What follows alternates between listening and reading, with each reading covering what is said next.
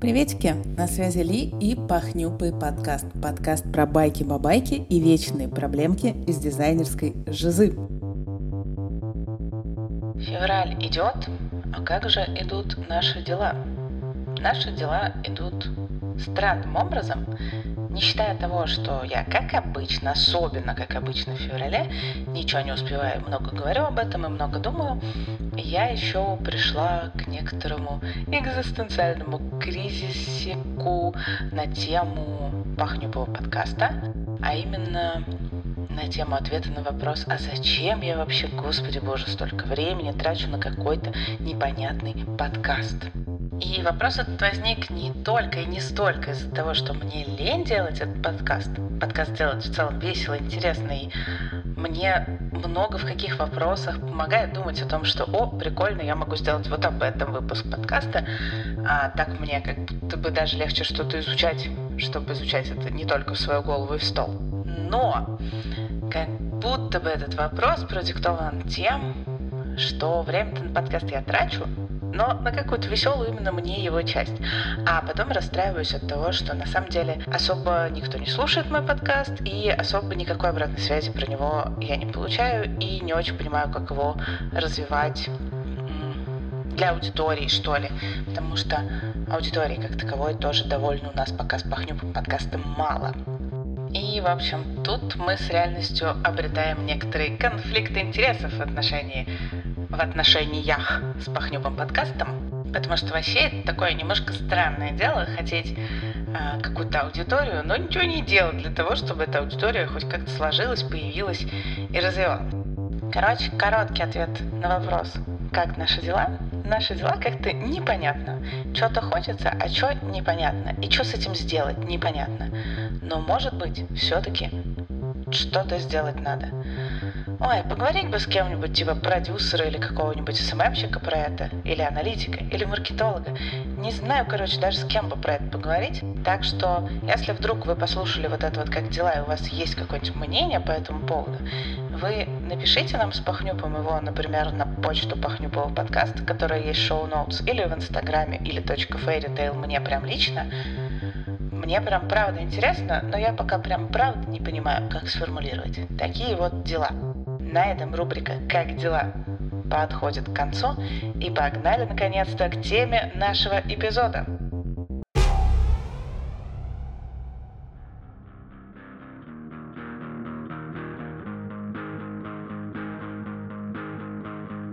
Тема в этот раз довольно веселенькая.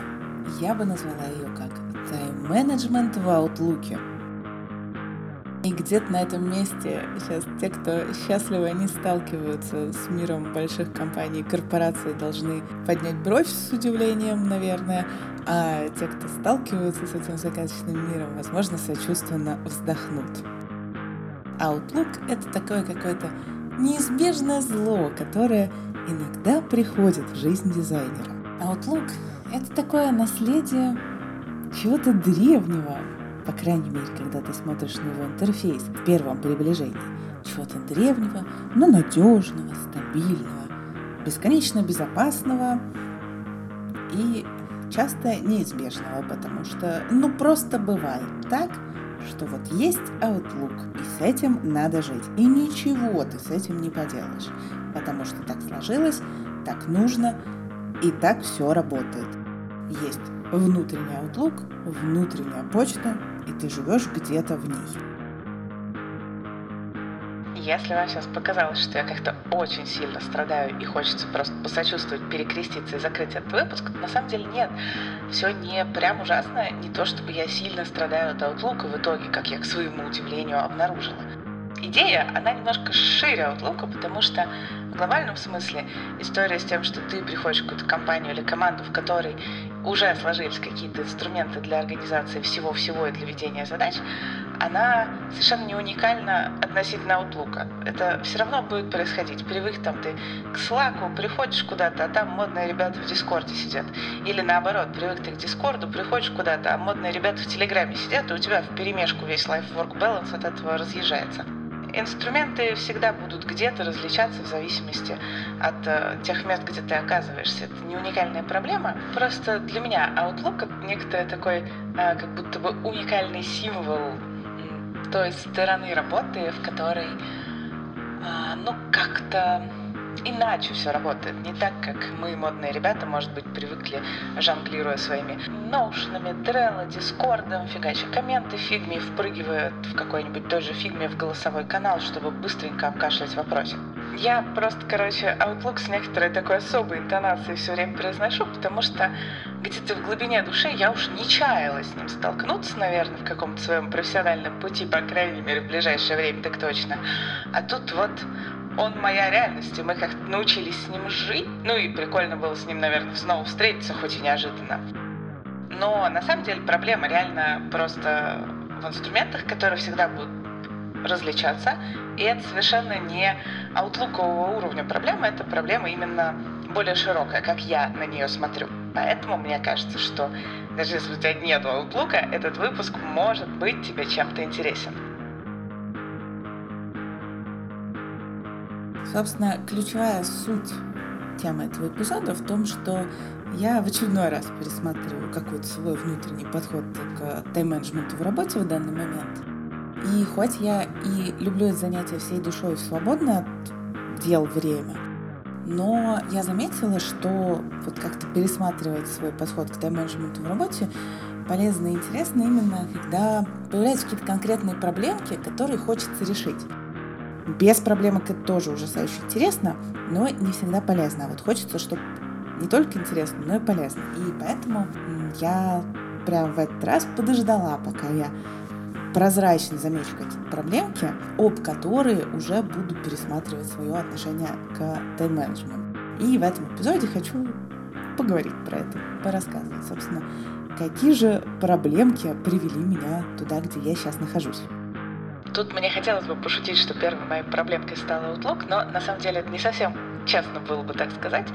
Первой моей проблемкой, которую я заметила и э, которую хочется, хотелось как-то решить, это э, стало то, что привычных моих инструментов э, внезапно у меня как будто бы не стало. Ну, то есть, действительно, придя в новое место сейчас, я столкнулась с да, другими какими-то процессами, другими какими-то программами. Я там привыкла за последние пару лет, что все в Дискорде, а вот тут вот нету Дискорда там, где я сейчас, например. Вы понимаете ту боль, когда ты к чему-то привык, ты там уже и личные дела начал в том же Trello вести, а тут вот нет у тебя и твоего личного тоже, и ничего ты из своего Trello не переиспользуешь, ну, только если очень захочешь, в принципе, в той же своей фигме какой угодно ты себе трелл нарисовать можешь, если тебе очень нужно. Ну, с точки зрения там, содержательной. Понятно, что файлы прикладывают ты будешь какое-то другое место, но если очень тебя принципиально карточки подвигать, ты, конечно, это можешь себе нарисовать. Но это же не совсем то же самое, что да, использовать уже то, к чему ты привык. И вот моя первая проблемка — это то, что моих привычных инструментов у меня в руках в том нынешнем месте работы, где я оказалась, резко не стало. Но, в общем-то, мы же затем пытаемся как-то развиваться, чтобы сталкиваться с новыми проблемами. Поэтому, естественно, это не драма какая-то жизни, что их не стало, это вот некоторый новый experience. А, заметив, что, собственно, я чувствую некоторую вот эту пользовательскую боль от того, что у меня чего-то привычного не хватает, я при этом попыталась обратить внимание на то, о чем у меня вот такое новое добавилось. Вот, например, Outlook. Собственно, а, я сейчас в таком месте, где гораздо крупнее и масштабнее проекты, продукты, чем те, на которых я работала последнее время. И гораздо больше а, встреч, гораздо больше переписки используются. Соответственно, вот этот Outlook — это такая моя новая некоторая зона роста, как я для себя это сформулировала, потому что мне не очень привычен процесс выстраивания всего календаря, как бы переписку. Я обожаю календари, я люблю жить в календаре, но структурировать работу об календаре я последнее время как-то пренебрегала в своей жизни. Не настолько это было важно. А тут прям вот ключевое такое, основное, а, вокруг чего строится работа, как будто бы это календарь и твой, и календари коллег. И когда команда прям большая, а в некоторых вопросах прям огромная, это прям очень интересно с этим календарем становится как-то взаимодействовать. Я же не люблю по схеме агентства работать. Я люблю быть там полноценным участником команды, очень включенным, очень погруженным. Я люблю решать а, проблемы погружением в продукт. И прям весело мне было столкнуться с а, вот этим вот а, календарем таким, строящимся переписку. В общем, моим решением этой проблемки стало то, что я попробую дать этому шаг, да, что вот это важная такая новая для меня какая-то зона роста, и я на нее, соответственно, буду ориентироваться. Неожиданным, при этом прикольным таким бонусом оказалось, что поскольку календарь очень сильно внутренний, и он особо никуда не тянется в мои внешние календари. В общем, неожиданный такой бонус, что Life-Work Balance зато стало проще строить, потому что вот есть Work, и оно все в Work календаре, а есть Life, и это мои какие-то отдельные внешние Life календари.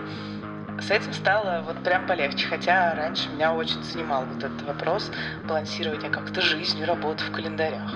Прикольно. И вот так вот после того, как с первой проблемкой мы как-то поладили. Я приняла, что вот есть рабочий календарь, все строится об него. Надо как-то пытаться. В этом моем уже рабочем календаре, в котором я стала пытаться, появилась моя, на самом деле, типичная какая-то проблема, что очень мало времени в нем как-то стало. Это оказалось очень интересно, потому что все горит, все интересно, много чего хочется, но при этом помимо встреч и обсуждения всяких горящих, интересных, планируемых штук. Важно оказалось мне посмотреть каким-то овервью на свой календарь и вспомнить о том, что вообще-то э, да, в работе дизайнера не все это встречи, и когда встреч слишком много, реально времени порисовать его ниоткуда не возьмется. Я понимаю, что это супер очевидно, но вот для меня как-то именно в нужный момент эта мысль, она как гром среди ясного неба, какой-то прям как будто новый инсайт принесла. То есть, ну вот нужна тебе встреча, чтобы что-то понять, чтобы как-то двигаться в задачах. Окей, хорошо, что она есть, но после нее нужно отдельную встречу себе с самим собой, со своей фигмой поставить, встречу, на которой ты какое-то время то, что узнаешь, дальше будешь интерпретировать, обрисовывать и переводить, собственно, в плоды дизайнерской работы, то есть в конкретные экраны. И теперь я вот пытаюсь э, какую-то систему выработать, где я так вот прикольно напихиваю свой календарь с одной стороны какие-то встречи по работе, а с другой стороны какое-то вот э, время на работу этой работы, то есть на конкретное рисование по конкретной задаче. Раньше так не делала, раньше делала иначе. Раньше задачи на этапы дробила и как-то их скорее записывала. Прикольно, интересно. Но мне уже прям видна следующая проблема в этой цепочке. Она прям очень сильно моя. Она в том, что я закладываю явно недостаточно запаса времени.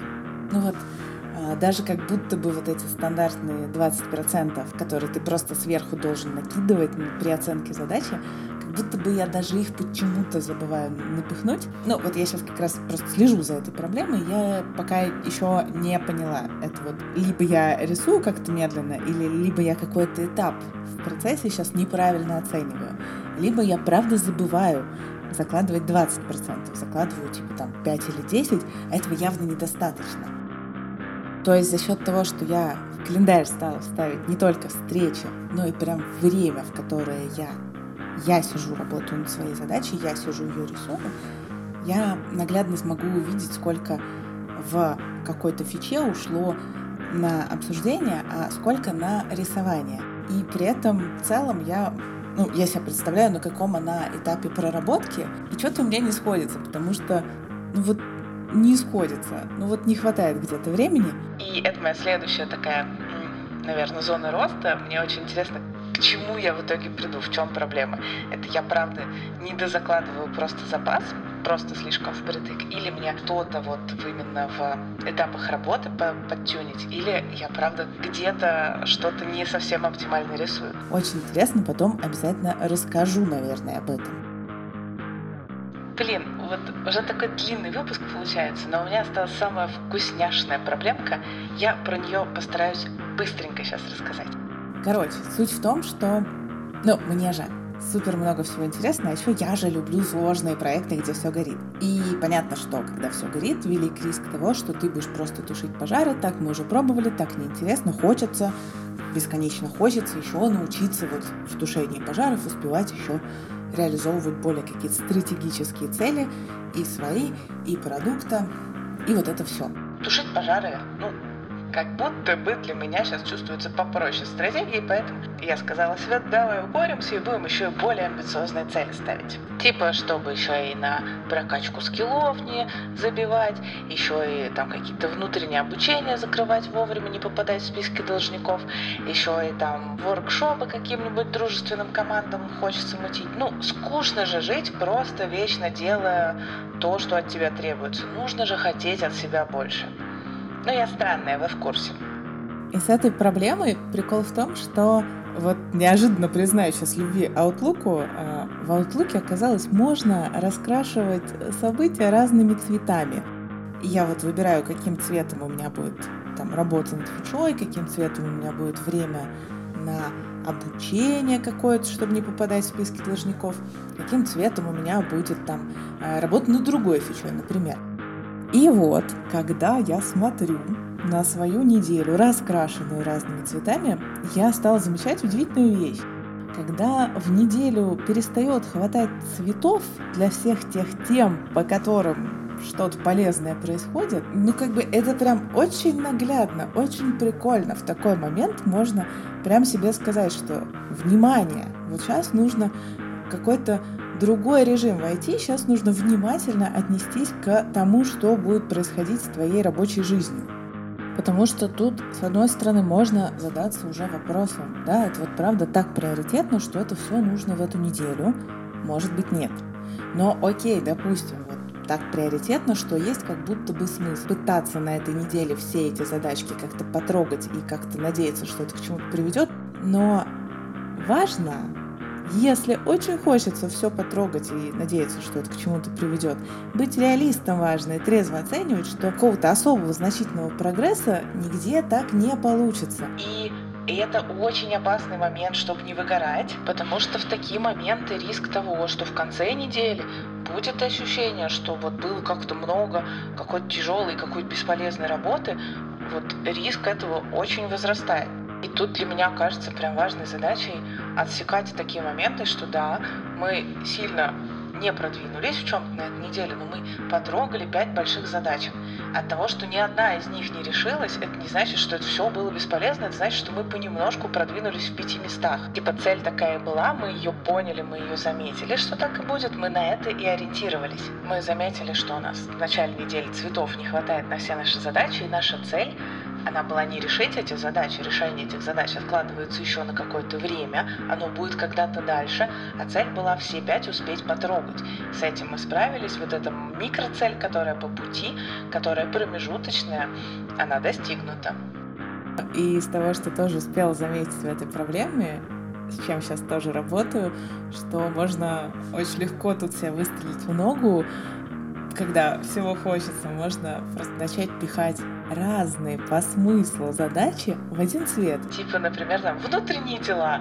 И ты туда скидываешь и не попасть в список должников по обучению, и воркшоп для соседней команды сделать. А по смыслу это разные вещи. Это супер медвежья услуга самому себе, потому что ты так теряешь реальную картинку. А не видя реальную картинку, ну, нету шансов ни проблемку понять, ни проблемку поправить, ни как-то вырасти над собой.